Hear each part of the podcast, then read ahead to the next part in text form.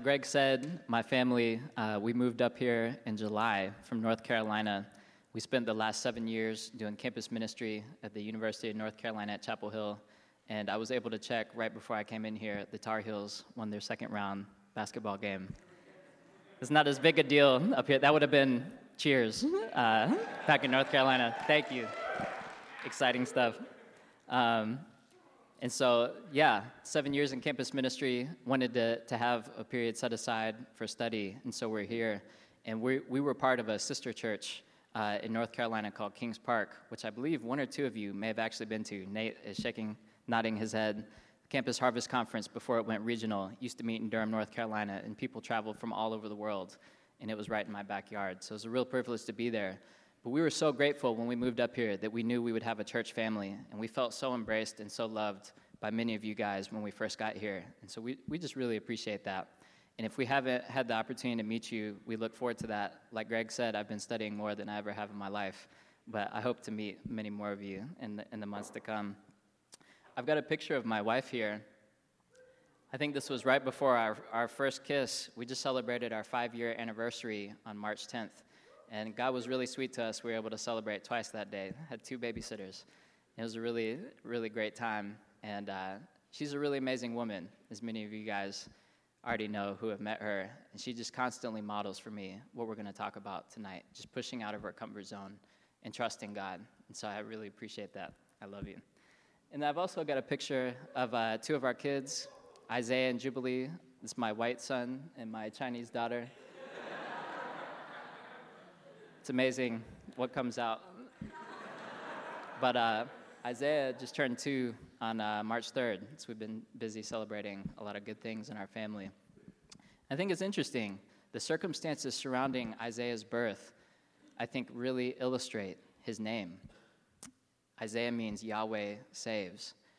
And so the day he was born was pretty uneventful. It actually felt much more relaxing than the first time around. I don't know how many of you fathers out there, but the first time when Jubilee was born, I just had no idea what to expect. It was a pretty nerve wracking day. But this time around, I felt like I knew what to expect. And my parents had Jubilee for the day. And so we had planned to go on a date that night. And so when Grace started having contractions, we just thought, you know what? Let's go for it. So we went to our favorite burger spot, Bull City Burger and Brewery. And we had a nice dinner. And then every few minutes, Grace would have a, a contraction. And so she'd pause, and then we would continue eating. And then we went back to our house, uh, laid down, just worshiped for a little bit, and then we went to a birth center that was close by. And it wasn't too long after we arrived that Grace reached the pushing stage. And before I knew it, the, the midwife said, Hey, Grace, I think the baby's ready to come out. This next push, he's going to come. And I remember thinking, How does she know that? Like, that seems pretty fast. But I was like, Okay, she's been doing this a while. I'll trust her. So, sure enough, the next push, Isaiah comes out. And the first thing I see is the umbilical cord wrapped once or twice around his neck, and his head is just purple. And my heart just sunk. And maybe, you know, Nate, Nate's smiling at me right now. Maybe that's really common, but I just thought, oh no, that can't be good. But then just with a couple flicks of her finger, she, she moved the umbilical cord off of his neck, and he was fine. And I didn't even connect it until a couple years later that that midwife actually was able to discern something was going on in the womb and that Isaiah was in distress and he needed to be delivered in that moment so that he could be delivered from his distress or something bad might have happened. And I feel like that's such a good picture. Greg was telling us last week that one of the most common pictures for salvation in the Bible is deliverance. And that midwife had the desire and the ability to deliver Isaiah in that moment. And I feel like that's God's heart for us. He has the desire and the ability to deliver us. But we've been going through the book of Isaiah in the last few weeks, as many of you know, even though that's God's heart, so often the people of God, and so often myself, so often we turn to other gods, to other people, and to other things instead of trusting Him to deliver us from our circumstances. And so we're going to we're gonna be looking at uh, Isaiah 36 through 39 tonight. This is a really fascinating passage. It stands in the middle of the book of Isaiah. And the first half, chapters 1 through 35, covers the, the period where Israel is uh, under threat from the, the Assyrian Empire. And the second half of the book, which we're going to look at in the weeks to come, focuses more on the Babylonian period, which is a couple hundred years later. But in the middle stands four chapters of narrative. And I, will have to double check this, but this, this set of historical events that we're going to take a look at might be, other than the life of Jesus, the most attested historical event in the Bible. In other words, the Bible gives more space to this event, the telling of this event, than maybe anything else other than the life of Jesus. And you can look in parallel uh, chapters in 2 Kings, I believe 18 through 20, and 2 Chronicle, 2 Chronicles 32, which also cover these events. And so we're going to take a look um, at this text, and it describes the Assyrian army coming up to the gates of Jerusalem and basically threatening to, de- to demolish the city. And it's a, it's a crisis. And not many of us, I don't believe, we're, we're under threat at the moment of invasion from a foreign nation, at least not that I'm aware of. But there are crises going on all over the world. P- Christians, in particular, are being persecuted all over the world at this moment. And we're fortunate where we are in this, in this place. That's not our reality. But it, but it could be. But for many of our brothers and sisters around the world, that, that is their reality. And in this, the second portion of this narrative, we're going to look at a personal crisis where Hezekiah has uh, an illness that comes up and he gets told that he's going to die. And I think many of us can relate to personal crises in our own life. Probably every single person in this room is either facing something themselves or you know somebody that you care about who's facing something significant right now. And where is God in the middle of these situations? What is He doing, and how are we to respond? And that's what we want to look at tonight. And so we're going to begin by reading the text, and we're going to look at, at quite a, a few portions of Scripture here to try and get an idea of the overall narrative. And then briefly, we're going to draw out some implications. Where is God in the midst of these things, in the midst of national crises, in the midst of your personal crises? And then finally, just and briefly, in light of who God is and what He is doing, how are we to respond? And so I want to ask you to pray with me. This is a, a prayer adapted from uh, Hezekiah as we get started. Lord Almighty, enthroned between the cherubim, you alone are God over all the kingdoms of the earth. You have made heaven and earth. Give ear, Lord, and hear. Open your eyes, Lord, and see. Listen to the, all the words sent to ridicule the living God. It is true, Lord, that your people are oppressed in all lands. Now, Lord our God, deliver us, so that all the kingdoms of the earth may know that you, Lord, are the only God. Amen. And but right before we jump into our text, I wanted to point you guys to a couple of resources. How, I don't know how many of you guys have been reading through Isaiah as we've been going along. I actually just started a couple weeks ago as I was preparing for this sermon. But I found this actually not the easiest book to understand. I don't know if anybody else felt that way as well. But this is a picture of something called the Bible, the Bible Project. Have any of you guys been able to check this out? Yeah? These are pretty amazing. They're videos that break down the major themes and components of every book in the Bible. And there's links to them in the emails that get sent out every week. And if you don't receive those emails, you can just go to www.jointhebibleproject.com.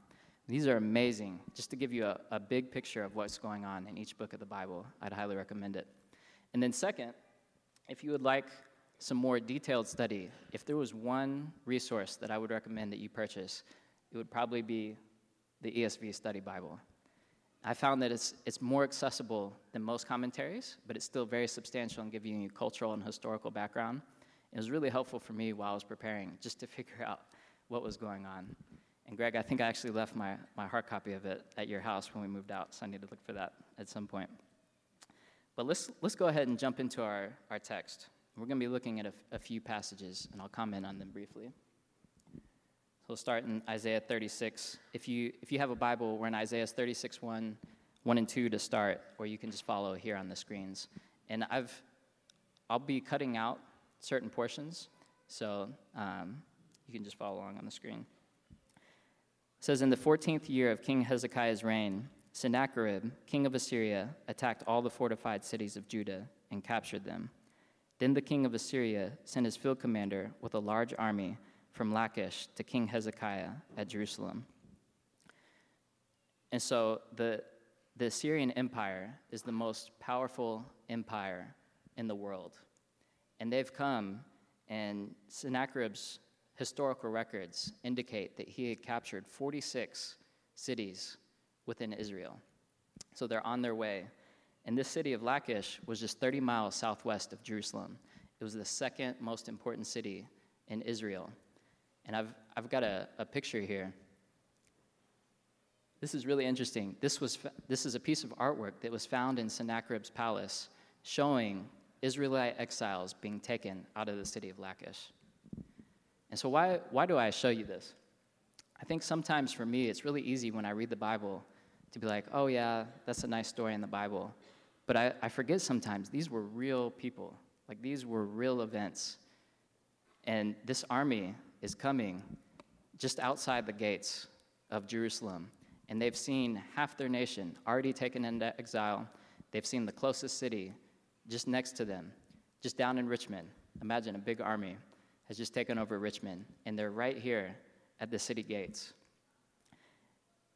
And they've got this choice, this coming before them. They can either do what they know is right and trust in God, or they can look at their circumstances, which are telling them something vastly different. Hey, maybe we should surrender and trust in these Assyrians. How many of you have ever felt that way? You know in your mind that you should trust God, but often our circumstances and our feelings and the culture is telling us something else, and it feels very tempting to trust in those things. So we're going to continue in the story here. It says, The field commander said to them, Tell Hezekiah, this is what the great king, the king of Assyria, says. On what are you basing this confidence of yours? This is the key question that we're going to be exploring tonight. On what are you basing this confidence of yours? On whom are you depending that you rebel against me?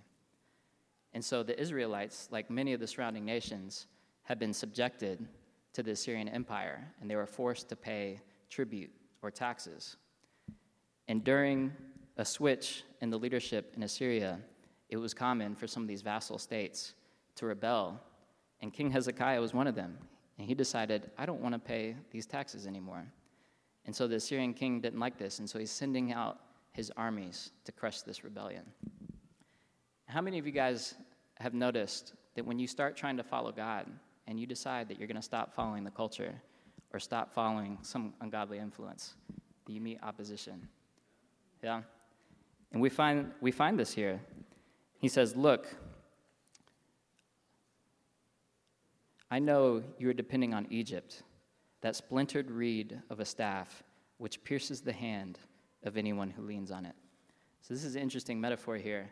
Most of us, you see a, a staff is to support us while we're walking. But here it says, and so Egypt is being compared to the staff. Anyone who places his hand on it has his hand pierced. So instead of being supported, they're actually being wounded. And what he's saying is that you're, you're putting your hope in Egypt to protect you militarily, but this is actually going to backfire and it's going to hurt you.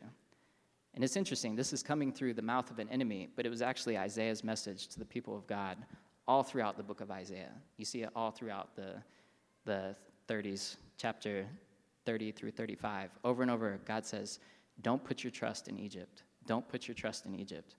And it's amazing. The whole story of the Bible is the people of Israel being led out of slavery in Egypt and constantly being tempted to put their trust back in Egypt. You see, as soon as the Exodus happens, they don't have food or water in the desert. I mean, that's, that's a big problem. I can empathize with that. But instead of putting their hope in God to provide for them, they complain to Moses. They say, Oh, if only we could go back to Egypt where we had all the meat that we could eat. I don't know about that. Maybe that was the case. I, am not sure if that, if that was actually true or not. But it's amazing how our memory can deceive us, and we will willingly submit to old slave masters and old, old patterns instead of trusting God in new contexts. We'll willingly submit to, to forms of slavery that we're familiar with instead of trusting God in a new situation. And so here Israel is being tempted with that again. And he goes on Do not let Hezekiah deceive you, he cannot deliver you. Do not let Hezekiah persuade you to trust in the Lord when he says, The Lord will surely deliver us. This is what the king of Assyria says Make peace with me and come out to me. And so he's trying to undermine trust, the people's trust in King Hezekiah. He's trying to undermine their trust in God. He says, No, trust in me. It's pretty crazy. He's, here's a foreign army coming to invade your city, and they want to take you into exile. But this offer might have actually been pretty tempting. Your, your city's about to get wiped out. Uh, if you're a leader, you'll probably be killed if you don't surrender. And so it's a, potentially for some a tempting offer. He goes on Have the gods of any nations ever delivered their lands from the hand of the king of Assyria? And the implicit answer is no. Assyria is taking over everybody.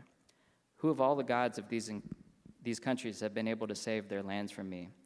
How then can the Lord deliver Jerusalem from my hand? And so, if you were to study these passages a little more uh, in depth, I cut out a, a few verses here, you'll see that over and over again, the words trust and deliverance keep coming up over and over again. And God is saying, Trust in me, trust in me, I will deliver you. And the king of Assyria is saying, No, trust in me, I'll deliver in you. I, I will deliver you. And so the Assyrians are trying to undermine the Israelites' trust in God to deliver them. So we continue in verse, uh, sorry, chapter 37.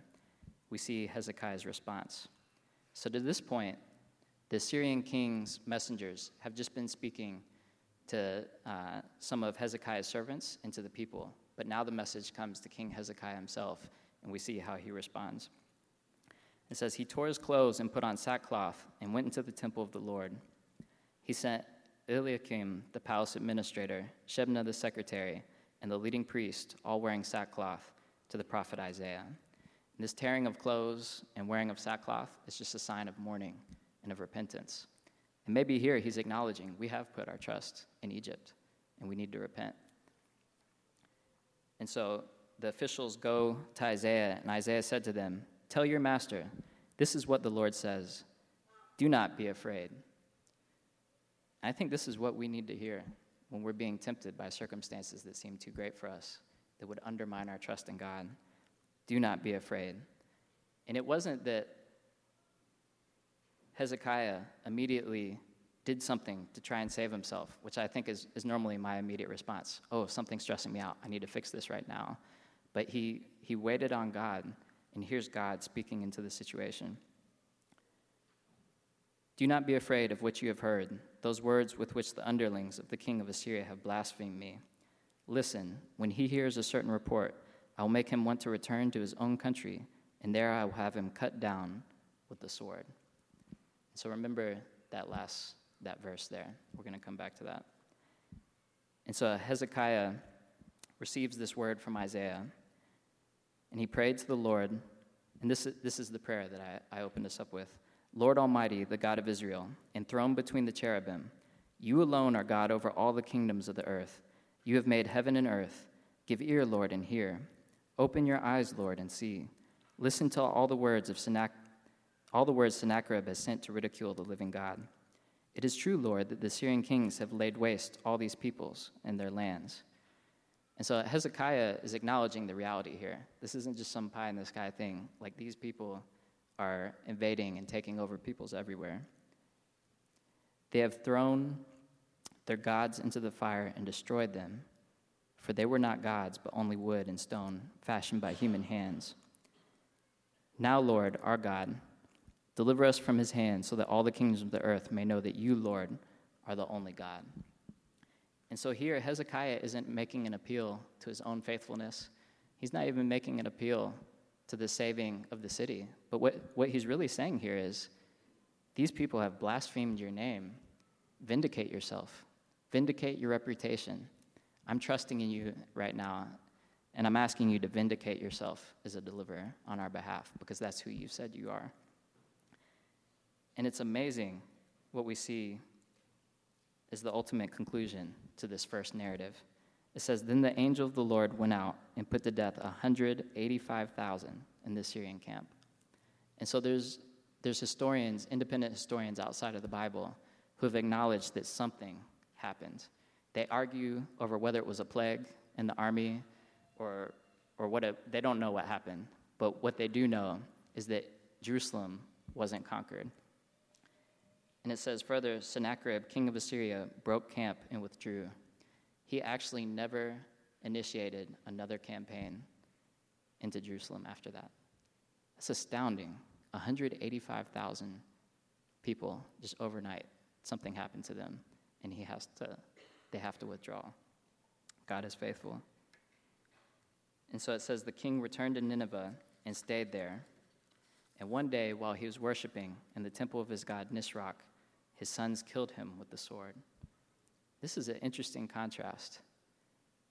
You've got the most powerful army in the world coming to your city saying, Hey, we're going to destroy you if you don't surrender. And God says, Do not be afraid. I'm going to deliver you. And He delivers them as the most powerful army in the world. And here is Sennacherib worshiping in the temple of his God. And his God is not even able to deliver him from his own sons who kill him. And here's the point Yahweh is the only true God, and he's trustworthy, and he will deliver. So now we're going we're going to turn to our second narrative in Isaiah 38. And it says, In those days, Hezekiah became ill and was at the point of death. In those days, as we'll see later in, in verse 6, commentators seem to think that these events that we're about to, to look into actually happened before the Assyrian army was turned away. So it's happening roughly in the same period of time. It says, The prophet Isaiah went to him and said, This is what the Lord says Put your house in order, because you are going to die. You will not recover. Hezekiah turned his face to the wall and prayed to the Lord Remember, Lord, how I have walked before you faithfully and with wholehearted devotion, and have done what is good in your eyes. And Hezekiah wept bitterly. And here we see Isaiah facing a personal crisis. Before it was a, a transnational crisis. And here he's confronted with a, a prophecy. I don't really know if you could call it prophecy, it's supposed to be encouraging. But here he's presented with the word of the Lord saying that he's about to die and he needs to get his house in order. But actually, what's, what's really significant about this is he's not just any man, but he's the king in the line of David. And if he dies, and we, if you study the context, he actually doesn't have a son yet. And if he dies here without an heir, then maybe God isn't faithful to his promise to David to have a king on the throne forever. And so for us, maybe we're not kings, and maybe a covenant promise isn't writing on our having children. But I, but I think what I take from this is every decision we make and our actions in our life don't just affect us, they affect all the people around us. And I think we, we deceive ourselves sometimes thinking, oh, this is, this is only just going to affect me. No, our decisions actually will affect generations of people. And God will honor the dignity of our decisions. And so I think Hezekiah realizes this. The people haven't been delivered yet. He doesn't have a son. There's no heir to the throne. And so he prays, God, deliver me. And again, it says, The word of the Lord came to Isaiah Go and tell Hezekiah, this is what the Lord, the God of our father David, says I have heard your prayer and seen your tears. I will add 15 years to your life, and I will deliver you and this city from the hand of the king of Assyria. I will defend this city. So, this is the verse here that makes commentators think that these events have happened before the Assyrian army is turned away.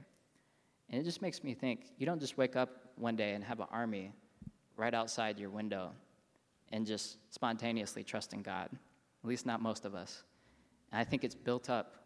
Relationship with God, just like any relationship, trust is established over time. And maybe this incident where God heals him was one such incident in Hezekiah's life that helped him to trust God when the stakes were even higher at a later moment. And finally, we want to take a look at one last narrative. How are you guys doing? I know this is a lot of a lot of text. We've got one last narrative we're going to look at. And it's, it's really interesting. Hezekiah is a really ambiguous character. He's actually set up, uh, if you look how, how the, the book of Isaiah is arranged, he's in, intentionally con- contrasted with his father Ahaz as perhaps the most righteous king in Israel's history, other than King David. But this ends is just, I don't know, he's just an ambiguous figure, so let's jump into it. It says, At that time, Marduk Baladan, son of Baladan, king of Babylon, sent Hezekiah letters and a gift because he had heard of his illness and recovery. Hezekiah received the envoys gladly and showed them what was in his storehouses the silver, the gold, the spices, the fine olive oil, his entire armory, and everything found among his treasures. There was nothing in his palace or in all his kingdoms that Hezekiah did not show them. So the Babylonians were another empire that were on the rise who were also trying to rebel against the Assyrians. And potentially, what people think is going on here is that they're trying to scout out potential allies. And so they're, they're going to Hezekiah. They heard he was sick and they're bringing gifts. And maybe they're trying to scout out could these Israelites help us overthrow the Babylonians? And here, Hezekiah potentially, it's, it's not very clear, but some people will interpret this that uh, he's potentially open to this. And just as he had looked to Egypt before, maybe here he's trying to form another alliance to protect his nation. And Isaiah says to him, Hear the word of the Lord Almighty. The time will surely come when everything in your palace and all that your predecessors have stored up until this day will be carried off to Babylon. Nothing will be left to you, says the Lord, and some of your descendants, your own flesh and blood, who will be born to you, will be taken away, and they will become eunuchs in the palace of the king of Babylon. So that's kind of a sober ending. Hezekiah has trusted God, and he's seen his own life extended he trusted God and he saw the city of Jerusalem delivered from a massive army. And yet, here we're left at the very end with the declaration that his descendants will still go into exile one day, that they actually weren't quite delivered yet. And we see here that, that Hezekiah, no matter how much he trusted in God, he still had his moments of weakness. And I don't think it would be fair, to, fair at all to say that the Babylonian exile occurred because of this one event. But he, like the people, he contributed to this pattern over and over again of not trusting in God. And here were the consequences that they were going to face. And so, what are, the, what are the, the implications of this story? I know that was a lot of material. These next two sections are going to be more brief. I think the first, and just thinking about this, we, we still have crises today. We know that God is faithful. We saw it in certain situations. But in others, we don't always see it. And why is that? I, I think these are some of the potential obstacles that we face. I think the first, I, I made this uh, note at the end, so I don't think there's a slide for it. The first is that we trust in Hezekiah's ourselves, and we're disappointed. We look to godly men and women in the church, we look to political leaders, and sometimes they let us down, and that hurts. We wonder, God, how can this be happening right now? But maybe our, our ultimate trust was in a person and not God Himself. And it's, it's not wrong to put our trust in people. We're actually to entrust our peop- our, ourselves to people and we're to pray for our leaders. But we're going to be disappointed if our ultimate trust is in another person to deliver us. I think, second, we find that sometimes we are, we are Hezekiahs ourselves. Sometimes we're faithful and we trust God and we see Him deliver us, and sometimes we're not. And some of us even have a reputation of being really godly people who trust in God. But then there are other moments where we see that we really don't trust Him.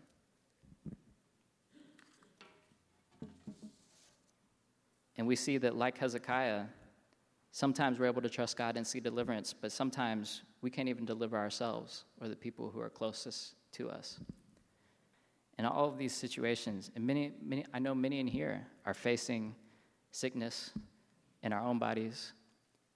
Many of us have loved ones who've turned away from the Lord. And what are we, what are we to do? How are we, how are we to respond to these things? I think if the story ended here, it'd be a pretty sad story. I think we can all empathize with these kind of things. God, where are you? I want to trust in you, but I'm not seeing your deliverance in this moment.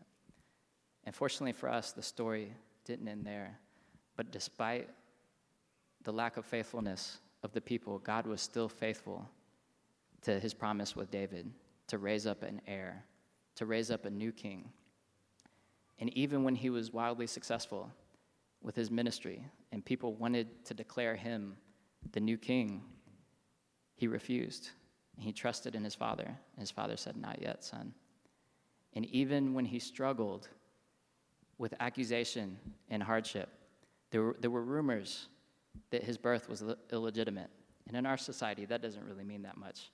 But in the culture at that time, the charge of being a bastard was a, was a huge, hugely offensive and shaming thing. His own family thought he was crazy. His disciples abandoned him, and he died the most humiliating death possible. In the Roman Empire, to be crucified on the cross was the most humiliating kind of death. And theologically, for the Jews, dying on a tree, dying on a cross, was a sign that God had cursed you and abandoned you. Just ultimate shame. And yet, through it all, this new king trusted in God. And because of that, he, he's trustworthy to deliver us. Jesus is a better king. We may put our trust in Hezekiah's. We may find that we're like Hezekiah ourselves, but we have a, a new king, Jesus, who can lead us. And so I just want to close with, with two quick thoughts. One is repentance.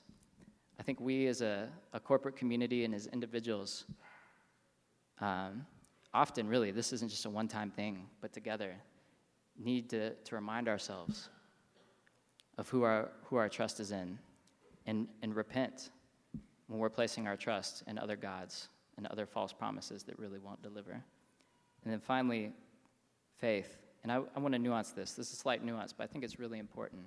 Our faith isn't in our own ability to follow Jesus. It's not the same thing over again. Is, our faith isn't in a new Hezekiah's ability to follow God, but our faith is in Jesus' ability to lead us as our new king. It's not about how much I can trust him, it's his ability to lead us. And he is faithful to, to deliver us not only from our enemies and our circumstances, but actually from our very selves, our autonomous, rebellious selves. And when we find that we're not trusting in him, instead of getting down on ourselves, oh, I'm not trusting in God, we can just repent and just turn away and entrust ourselves to the one who desires to lead us and deliver us. Amen.